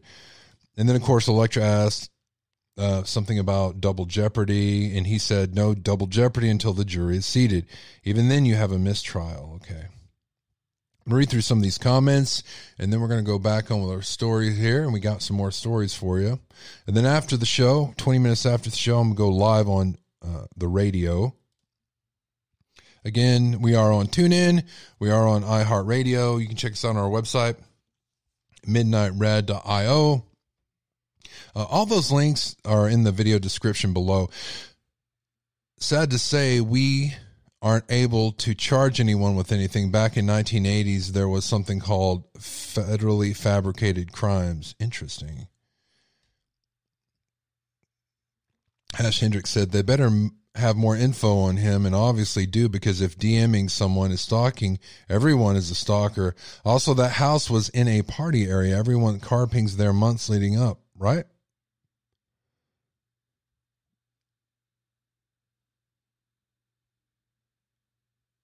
Okay. I'm not sure what Stellar Star is saying. The twin brother of a business owner in Moscow also lives in Washington, I believe, was a rideshare driver named as possible informant. Kim French says, In my opinion, I think the death penalty is a bargaining chip, and if he's put to death, he will spill everything about the link. Bread to Kill says, There is no connection to the victims per court motions undisputed. Remember this guy, Brian. Oh, got another phone call. Midnight caller line. This is Gerald Smimmons. Who am I talking with? You're talking to Hash Hendricks. Good morning, Hash. How are you doing? Hello? I'm good. I think I should pause here. Let me shut my computer. I'm all right. I'm just like super tired. I just woke up. but um yeah, no, I think that like I I didn't get to hear what everyone else was talking about because I literally woke up 10 minutes ago, but I do think that um after thinking about all this that probably do you remember when Kaylee's dad was on the news talking about you don't have to go up the stairs? Yes, I do. Okay, so now I'm thinking about it since I now I know that the they were both upstairs, her and the Maddie. I think probably Ethan and Xana got killed first, and then obviously he had to go up the stairs. That's why the dad was like, "Yo, you didn't have to go up the stairs." And then I think the sheath was probably next to one of the people um, who fought back like intensely, and then they probably either snatched it out of his pocket or wherever it was. He didn't notice because he was too busy doing what he was doing. And then when they died, they dropped it next to them, and that's why it was there. Because I just can't see somebody having having a sheath on their belt loop when they're going to commit murder. Just like why it just doesn't make sense, especially if they're walking by places with cameras. They could catch that. I don't know. It just seems like an idiotic move. So you're thinking they had it in the band of their sweatpants or something like that? Uh, or any, anywhere that's grabbable. Like if somebody's like, even if they're laying down and they they get stabbed, like if their arms are flailing and they grab onto something, like maybe they grab that. I don't know. It just seems like more logical than a guy going in there and having it and just dropping it. Like, whoops, I just, I dropped it, or oh, I left it there on purpose. It just it just seems ridiculous if you ask me. But it's just this is how I'm thinking. I think it's weird to use that type of knife and kill everybody in about seven to somebody said 16 minutes in the way he did, Yeah. which means you'd have to have ex, uh, have experience doing it and not have your knife sheathed on your belt. Well, that's what I said. I think that um, it just seems like a short amount of time, and I got ridiculed on Facebook about it because everyone was like, "Are you retarded? Of course you can get the house wasn't that big." I was like, "Oh no, I'm like five foot six. Like those hallways look pretty long," and they they were like giving me dimensions and saying that it's not that long. It's just a photo. Like when you go to view a house, it just looks bigger. and they slam dunked me. So Yeah, going upstairs and downstairs and Yeah, and then like no blood going to the car unless, and then like all the kids walking in the house or however many, even if just one person, a friend went in that house, like they would have had to have blood on them going to check on the people, no, if it's in the hallway, because unless he killed them, then changed and then went down the hallway and then changed again before leaving, it's just like that doesn't make sense. Like he would have had to have something, even a speckle of something somewhere. You know what I mean? Boss says he thinks you're correct about the order, and he also thinks that he came through Xana's window via a ladder. So you guys are saying that what they said on the affidavit about what came first isn't correct? Um, I don't. I to be honest with you, I don't know. They could always say that they realized later that it was a different way after doing the full autopsy. Or did they had have they already done the autopsies when they did that? When Oh, they wrote the report. yeah, they done the full autopsies and toxicology. Okay, okay. Yeah, well, I mean, does that tell you how long? Um, I'm not. I don't know how it works. Does that tell you how long someone's been dead? Like who's been dead longest? Not not to an exact degree yet. Not to an exact Yeah, degree. okay, so- but they did use they used that activity on their phones and they were somebody was on Instagram until they were no longer alive. Oh, okay. I thought that was. I thought it was Xana was on TikTok or something, I right? believe it was, yeah. Yeah. Okay. But if she imagine if she got the DoorDash, and so they they were speculating that Kaylee and them were upstairs, and they had already called the boyfriend, and that was ages ago. That would have meant that Xana and Ethan would have been up. So you would kill who's ever up first, and if she was in the kitchen or whatever, and then he she saw him wherever he was, she would run to her room if Ethan's in there, no, and then like that's when he could have done it. I, I mean, like I don't know unless he, they are all dead in the kitchen, but I, I don't know. I have no clue. But um, yeah, no, I was saying about the DMing and all that stuff. Like, yo, you know, people who hit me up, strangers, because when I was DJing and stuff, like, uh, and then I I only just saw the messages recently because I finally had time to like go through the messages. Like, um, they like, hello, hello, what's up, what's up, what's up, like messages like that. Um, and then I ended up meeting. I I remember meeting these people now. Like they're like now they're friends. But um, yeah, you miss messages all the time, and then like I don't know if that area is in a party house. Like yeah, like uh, multiple people drive past that house like tw- twelve times leading up to the, the murder. That's why obviously I know they said they have loads and loads and loads of paper for the defense to go through, but just because they drop that to us um, I don't know. I, I would like to see obviously what else they have, like just like everyone else, because that's just not enough to be like, yo, you did it. Yeah, I think they have him driving around the block a few times actually. yeah, but if it's a party area and he's an ex drug addict, I'm not saying that house Exactly. is the drug house. Yeah. There's got to be one in the area because all those people know that those kids party. Like we've all been to college, or at least we've been to a college area. I'm not saying that those girls were doing anything, and Ethan, but there's people in the area that obviously are trying to hustle because like you're, when you're a kid you you do dumb shit or maybe there's an older person who's the local person, even if it's just weed. Like he could be going there all the time to get weed to chill out because he used to do heroin. Like I don't know, because weed is like kind of is it legal there like it is in Maryland and all these other places? Marijuana there? I don't know. I don't think so. Yeah. In Idaho, I don't. Okay, believe well then, yeah. So then, so then, some kid would probably be selling it if it, they don't have weed shops, and so like people would go and buy it. And if that's the party area, that's where you would want to live, so you make the most money. Some of the things that don't make If the most think- sense, that don't make the most sense is, like you said, the timeline of how long it took him to do Yeah. it. Yeah, I couldn't even get out of my house, like just getting ready to go somewhere, and that amount of time. Like you need, let alone go and stab people and be clean and exit and just go about your merry way. So Did he? Do they have videos of him speeding off, or is it just driving? um, shoot. And if they have him That's a good driving, wouldn't they have him entering the house? Wasn't there? Did it? I thought there was a ring camera somewhere that like you would see him going in the house. Supposedly no? they have him driving but would? not entering the house. So uh, the chat it room is saying sense. weed is legal in Washington, but not in Idaho.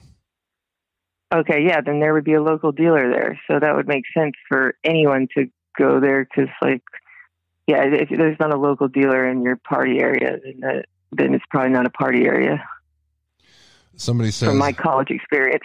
I don't think many drug dealers with stash houses tolerate drug addicts circling their house repeatedly at 4 a.m. Um, exactly. They wouldn't tolerate it, but if he wants weed, or maybe he was trying to go to a party. I don't know. I'm not trying to excuse him, but I'm trying to think like the amount of times that like What possible excuse could he have? they was, but they don't. It doesn't say exactly circling their house. It just says pinged in the area. I thought because it can't. They, those pings don't show the exact location. They have him pinging. They have cars- him. They have him pinging at the actual house, the Wi-Fi from the house. Ping. Ping. Yeah, and he doesn't. Yeah, and then uh, okay, well, I don't know. So we'll, I'll move on to the next one if I'm totally wrong. So my other thing is is that all the people who've come out are people who are like didn't like him or not his friend or whatever. Even if I was this guy's friend right now, I know this sounds really awful. I just wouldn't want to be in the news or involved in this in any way because the last thing I would want is people showing up to my house or work with cameras like, "Oh, you're friends with the murderer. Are you a murderer too?" Or like writing me like crazy people writing me messages. So I'm not surprised that if anyone is his friend or is his ex girlfriend, isn't coming out to be like, "Hey, yeah, I know him. I really like him. He's cool."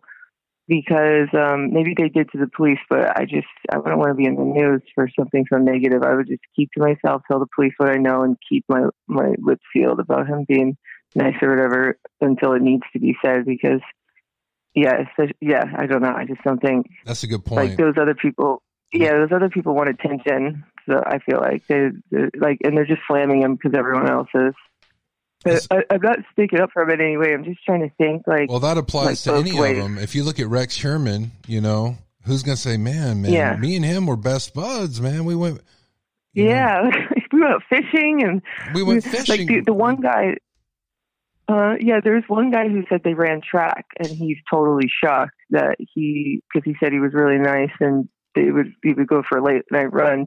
But aside from that um oh but then he said but we're not really friends. I'm like dude you don't go for runs with someone who's not your friend. You're saying he's not your friend because you know you're, you, you think he killed people. Yeah. that's how i feel. You don't hit up you don't hit up someone all the time. Like yeah let's go for a run dude 'cause you can't stand the guy. Like it doesn't make sense. I was laughing when i saw that interview. Yeah, I- Um, if if if I was involved in anything like that or knew knew about somebody, you know, I wouldn't talk to anybody about it. Yeah, just the police, just to give a, a little statement if they ask. Otherwise, I just stay out of it because until just let it all unfold, and that's their business, and go about mine. Cause it's If there's something I don't know intense. about, I'll talk about it all day long. oh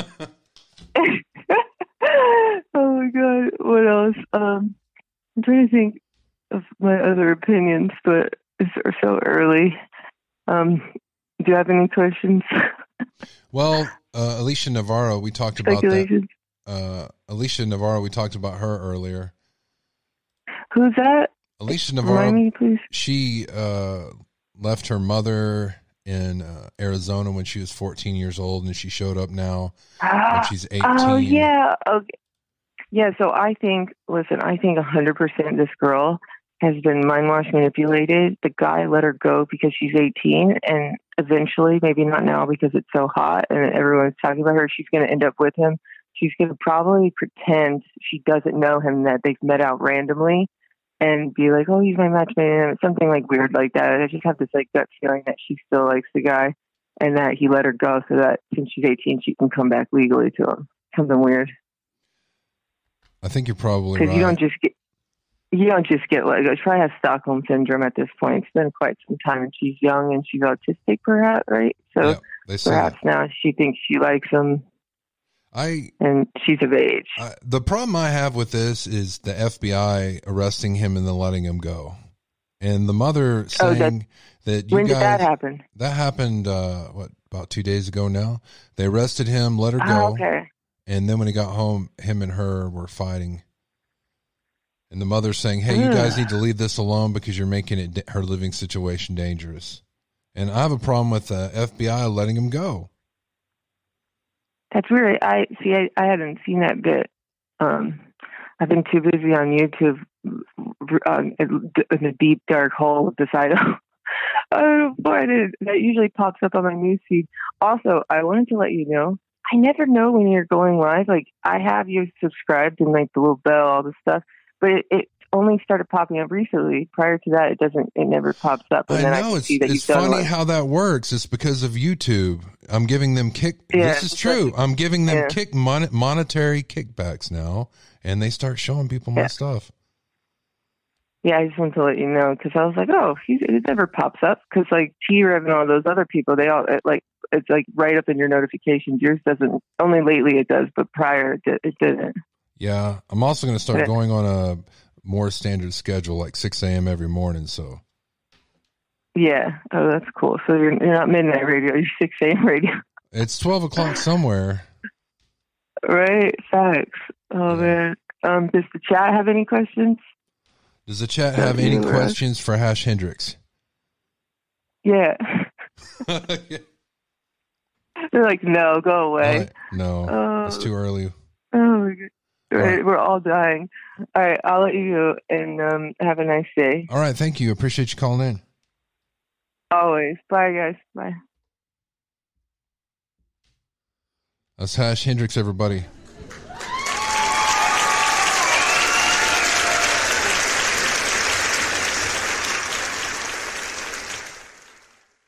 All right. We got some other stories we're going to go over now. Uh, we went over the video of the Gilgo Beach, his wife, the Gilgo Beach murderer's wife. Did you guys watch that? Some of you guys that just came in. Uh, I'll play it again and we'll talk about it very briefly. And I got some other breaking stories that you don't know about. Um, I, I, yes. Want to take pictures? Go ahead. I don't. I got over the hurdle of what I saw inside. I got over that hurdle of what I saw inside. Now, the information I got from one of the officers that were in there when they arrested him, they told her, ma'am, we're, we're arresting your husband. We suspect him of being the Gilgo Beach murderer. And she said, I don't believe it. And then they showed her some pictures and she said, Well, I understand why you need to arrest him. I don't know if she's talking about that, which I think she is. The police officer said she was very struck by that. Or she's talking about, as the news agencies are kind of referring to, that they're talking about her um, house being turned over because they're searching for something. And then, of course, this uh, such buttholes. Look at this. The title is Gilgo Beach serial killer suspect's wife says she would like a GoFundMe. That's not what she said. This reporter got up to her close in the pretense of saying, Hey, would you like a GoFundMe? And she said, Sure, I'll take one. I'm so sorry. But you want to take pictures? I'm not going to try. I A lot of people, and then we have the ugly picture that News Nation Brian Entin ran. We played that on last night's show, and uh, horribly out of context. I, you know, I was talking to one of your friends. A lot of you guys think that she is a victim too. I'd agree.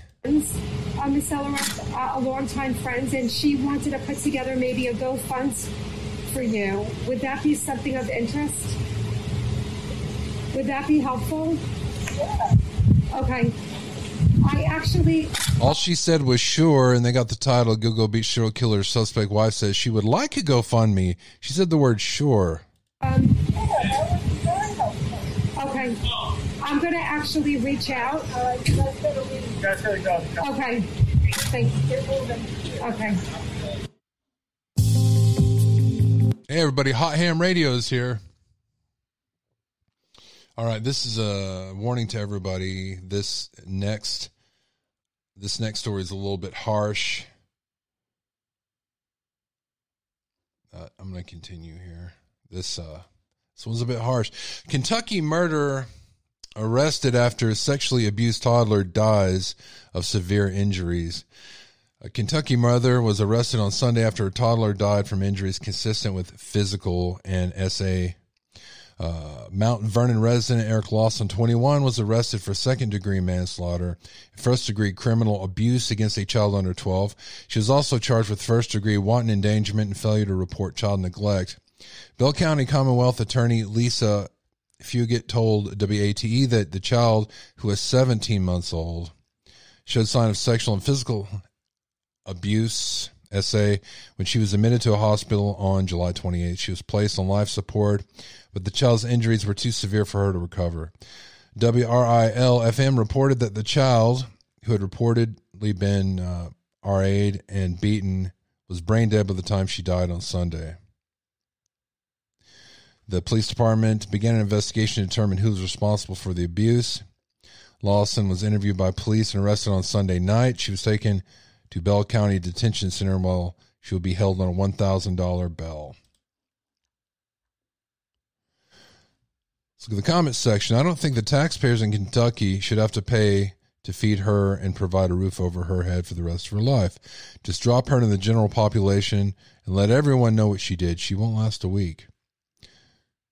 Wrath of God says, Who else was involved? Bluto says, Whoever it is they need to fry, probably a bad boyfriend. Somebody says, This this woman's fault. Don't play the victim card for her. She brought a stranger around a little child. It's her job to put that child's well being ahead of her own.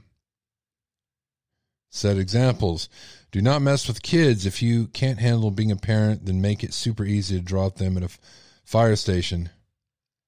Hell, give them 50 bucks to do it, anything to incentivize subhumans from having innocent children in their care.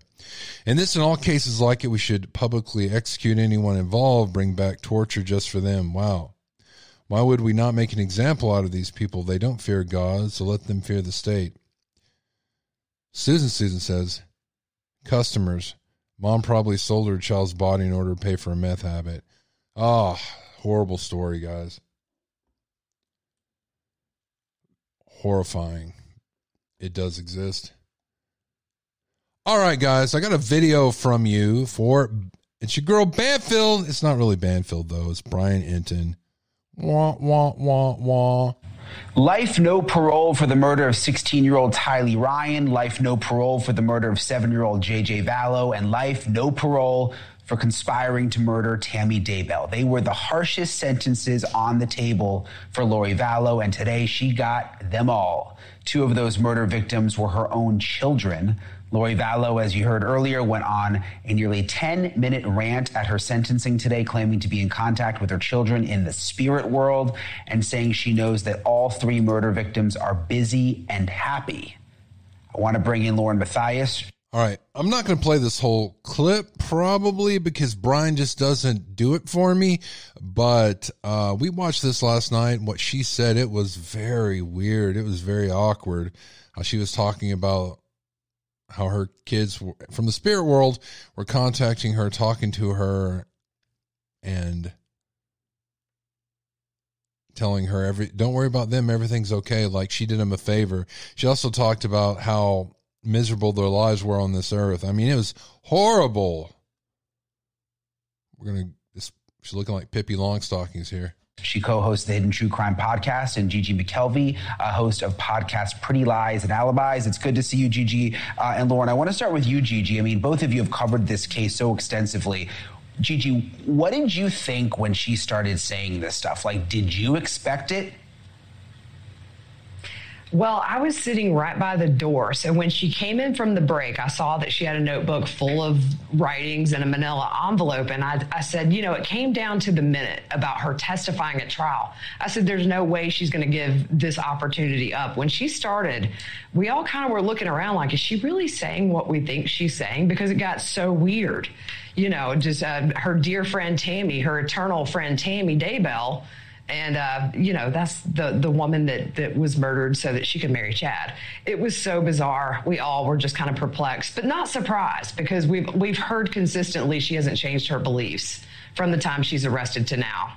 There's another part that I found especially disturbing. Uh, during the time that she spoke in court, where she talked about Jesus, uh, I want to play that part and then we'll talk about it on the other side. One of the times that Tylee came to me as a spirit after she died, she said, she commanded me and she said to me, Stop worrying, mom. We are fine. She knows how I worry and how I miss her. The first time JJ visited me after he passed away, he put his arm around me and he said to me, You didn't do anything wrong, mom. I love you. And I know you loved me every minute of my life. My eternal friend Tammy Daybell has visited me on several occasions. She came to bring me peace and comfort, and I know that she is extremely busy helping her family, especially her children and grandchildren. And I have a great love for Tammy. Odd.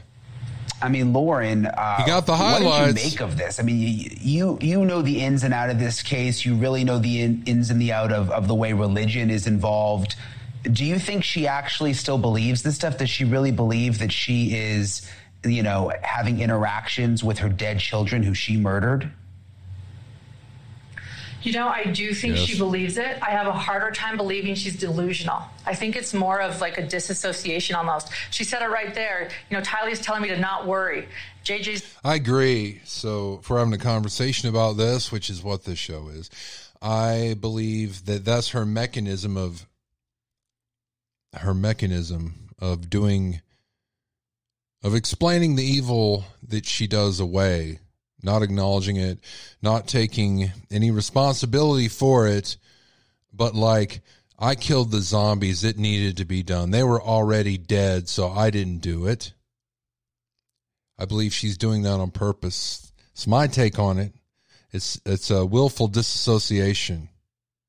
She's telling me that I'm that I'm innocent, that I'm a good person. I think this is about decompartmentalizing, saying, "Oh, I have nothing to worry about." Also, to say Tylee knows how I worry. We haven't seen you worry for your kids, not once. Have we seen you worry for your kids? If, if you, I mean, she certainly hasn't shown that in court or at the trial. So, as far as what I see, I think she does believe this, but I think she's believing it so that she She has pippy braids of mourning.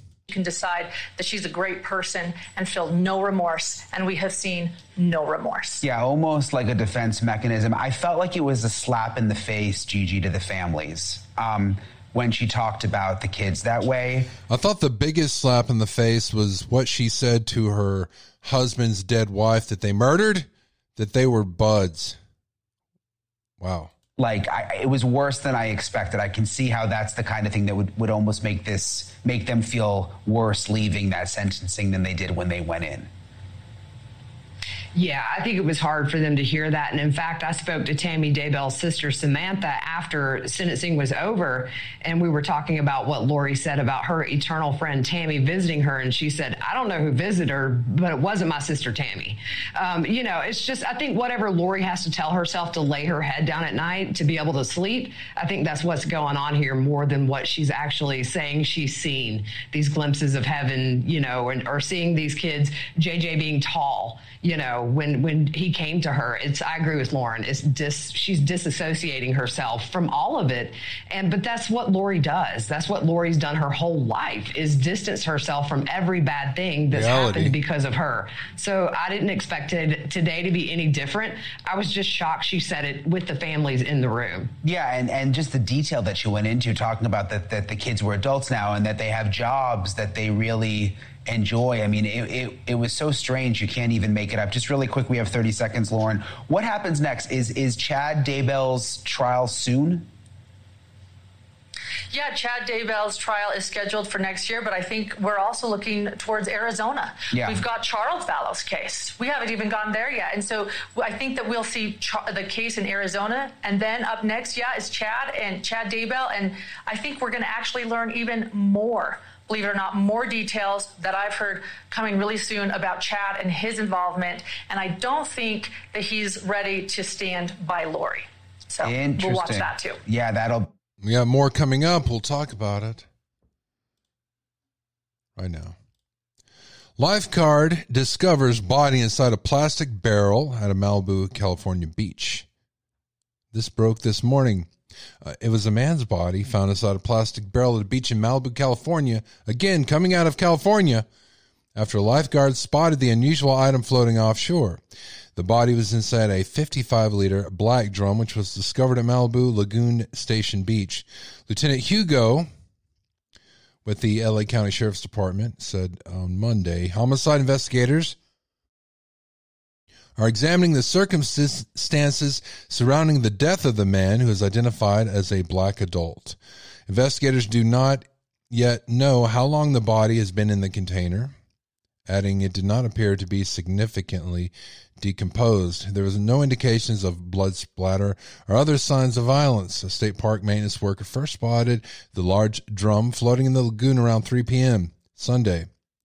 The worker retrieved the heavy metal barrel, the heavy barrel using a kayak and left it unopened on the shore, he said, but the high tide overnight swept it back into the water. Around 10 a.m. Monday, the lifeguard swam out to get the barrel from the lagoon, opened it on shore, finding a non responsive person inside. The lieutenant said paramedics and deputies were called to the scene, and the man was pronounced dead on the beach. It is unclear how long the container had been floating in the lagoon before it was first retrieved, but the sheriff's department has received several calls from people reporting that they saw it in the lagoon over the weekend. The beach will remain open except for the crime scene.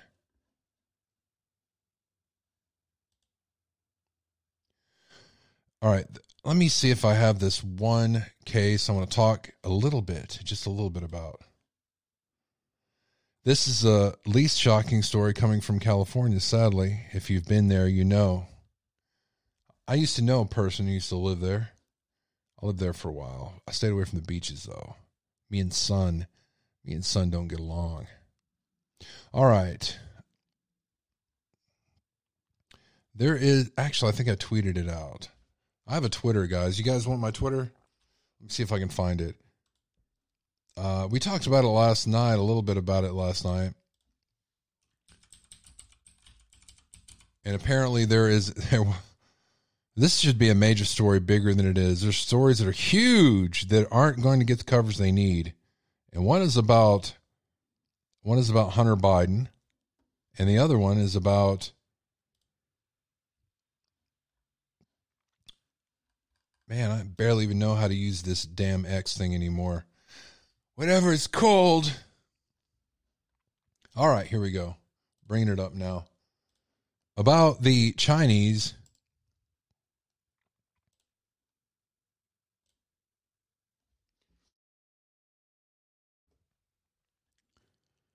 All right. Illicit virus lab, Chinese owned in California, that they found. It's a pretty big deal. This is like the kind of stuff you go to war about. Seriously. Nobody cares. I got more of the story here. Um, I got it from the UK. Of course, we're not talking about it here. And uh, it's like, holy crap, guys. Unassuming warehouse in California turns out to be illegal Chinese run virus laboratory that was genetically engineering mice and experimenting with HIV, herpes, and malaria. Nobody cares. A Central California city is reeling after a nondescript warehouse turned out to be an illegal lab with deadly pathogens, including coronavirus, HIV, and malaria. Now, they had rats there that were specifically engineered to be able to carry these human viruses coronavirus, HIV, and malaria. You guys remember the black the black plague? This is how disease vectors spread. So it's like they're working on the technology to spread these things and doing it in America.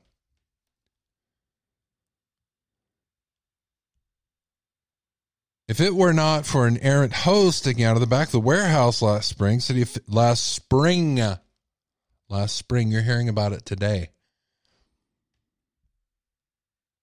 City officials would not have known that a shady biotech company with links to China has set up shop there, filling it with industrial freezers, hundreds of vials of viruses, and about a thousand dead and dying lab mice.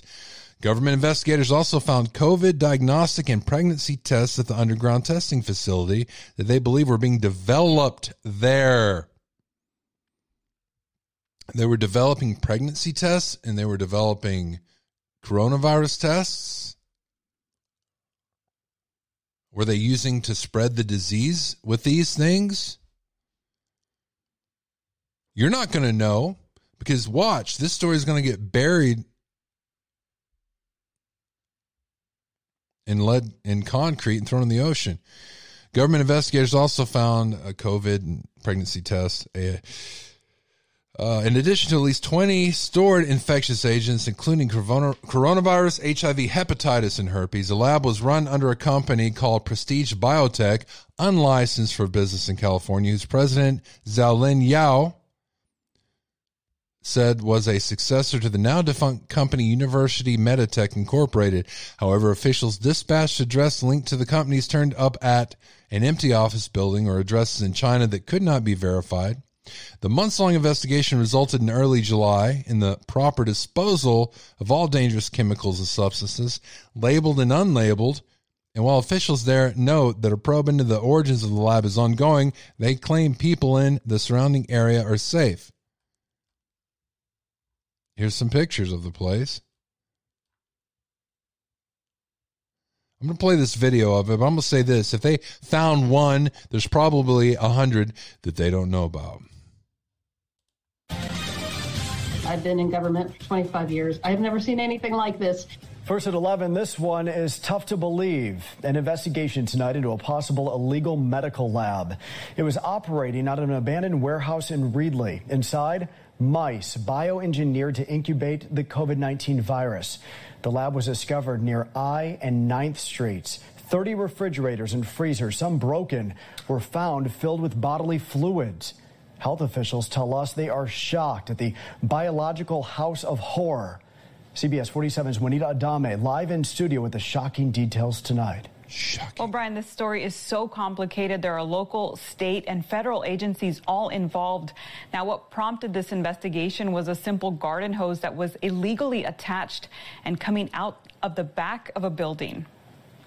It was back in April inside this abandoned warehouse in Reedley that a discovery so shocking was made that it left local health officials stunned. This is a, a, truly unusual situation. I've been in government for 25 years. I have never seen anything like this. I've never have seen this in my 26 year career with the county of Fresno. What was supposed to be an empty building used only for storage was home to an unauthorized lab testing facility, something no one had even conceived of. We um, reach out to our local public health directors throughout the state, um, California, and there's really nobody has really expressed this type type of interaction with a unlicensed lab. So it is something new. The discovery was made after a local code enforcement officer noticed this garden hose poking out a back wall of the building. Frankly, uh, we knew that that shouldn't be there, and when she went to go investigate, she found that there was activity or operation or something happening within that building. The city then obtained several search warrants to enter the building. Once inside, no staff was located, but there there was a special room that was built housing about a thousand mice, a thousand white lab mice. And the reason the mice were in the lab was jaw dropping. Through their statements, um, that they were doing some um, some testing on laboratory mice there that would help them support uh, developing the COVID test kits that they had on site. Documents show the lab was also being used to produce pregnancy tests. 200 of the nearly 1,000 mice were already dead. According to court documents, all the rodents were being caged in quote inhumane conditions also found thousands of vials, many of which contain biohazards, materials including human blood, unidentified tissue, and other unknown substances. A lot of these are being classified under unknown chemicals. Labels had been removed from bottles, so there was only certain testing we could do to those chemicals. According to court documents, experts determined that at least 20 potentially infectious, viral, bacterial, and parasitic agents were being stored inadequately, including E. coli, malaria, and even COVID. The city of Reedley immediately called in the CDC, the FBI, the California Department of Public Health, and the Fresno County Department of Public Health. I think because of that swift action that, that was taken, we really have been able to maintain public safety this entire time. Over the course of several weeks, investigators figured out just what they were up against. And as of now, there are no more biologicals, there are no more mice, but they still will see us abating. Um, you know, there's 30 freezers and fridges, there's medical equipment, there's all sorts of furniture in there. And so they'll still see some activity nothing hazardous at this point. Prado said the owners operated under the name Prestige Biotech, and so far they aren't saying much. Some of our other federal and state partners still have active investigations going, so I really can speak more to the building side of it. Now, again, Reedley city officials emphasized that the lab had no city approval to operate. All right, here's what we're not hearing from this. Where did they ever ship any of these pregnancy tests or COVID tests? Now, the United States government was giving free COVID tests out to everybody. Did they buy some at a questionable place at a discount in order to send everybody to? I want to know and was supposed to be vacant. Investigators are working to figure out what to do next. Live here in the studio, Juanita Adames, CBS 47 Eyewitness News. Thank you, Juanita. Thank you very much. I'd like to thank Juanita. I'd like to thank all of you guys for tuning in this morning. We'll be back tomorrow morning at 6 a.m. I'm going to dissect this video into the stories and post them back up on the web page. I'm going to get me a new chair because this chair keeps on sinking down, so it looks like I'm at my daddy's microphone. If you enjoyed the show, you'd like to have us continue, there is a there is a uh, sticker button right there. You can hit that and make a donation if you'd like to, or a super thanks. Our Cash App is Cash App dollar sign Midnight Radio one zero one, and I think we're the only show that I know of that gives everything we have back to you. All the money goes into our radio, our music license, our music radio license, so we can play all the music that we want, all the music that you want. If you donate, that's where it goes. Anything over $20 makes you an executive producer and you'll get called out on the next show uh, we do. On that note, if you would like to request a song or make a dedication song to somebody, just go to our website, midnightrad.io. There's a big red candy like button in the middle of that page. You press it and you can record your request or dedication. Until next time, have a great day and all my best. Oh, by the way, here in about 20 minutes, I'm going to be going live on our radio station. You can listen to it by going to our website, midnightrad.io, or you can go to iHeartRadio and you can look up Midnight Radio as a live station, and you can uh, follow that. You can also go to TuneIn, follow that, or you can go to Amazoid. Amazoid.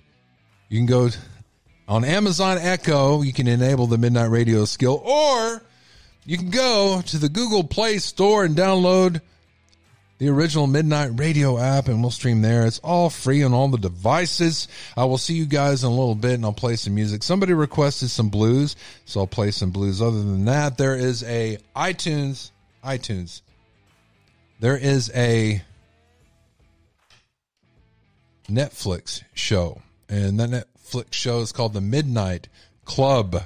I'll be playing music from the Midnight Club on Midnight Radio. So check me out. I'll be there in about 20 minutes. Until then, all my best.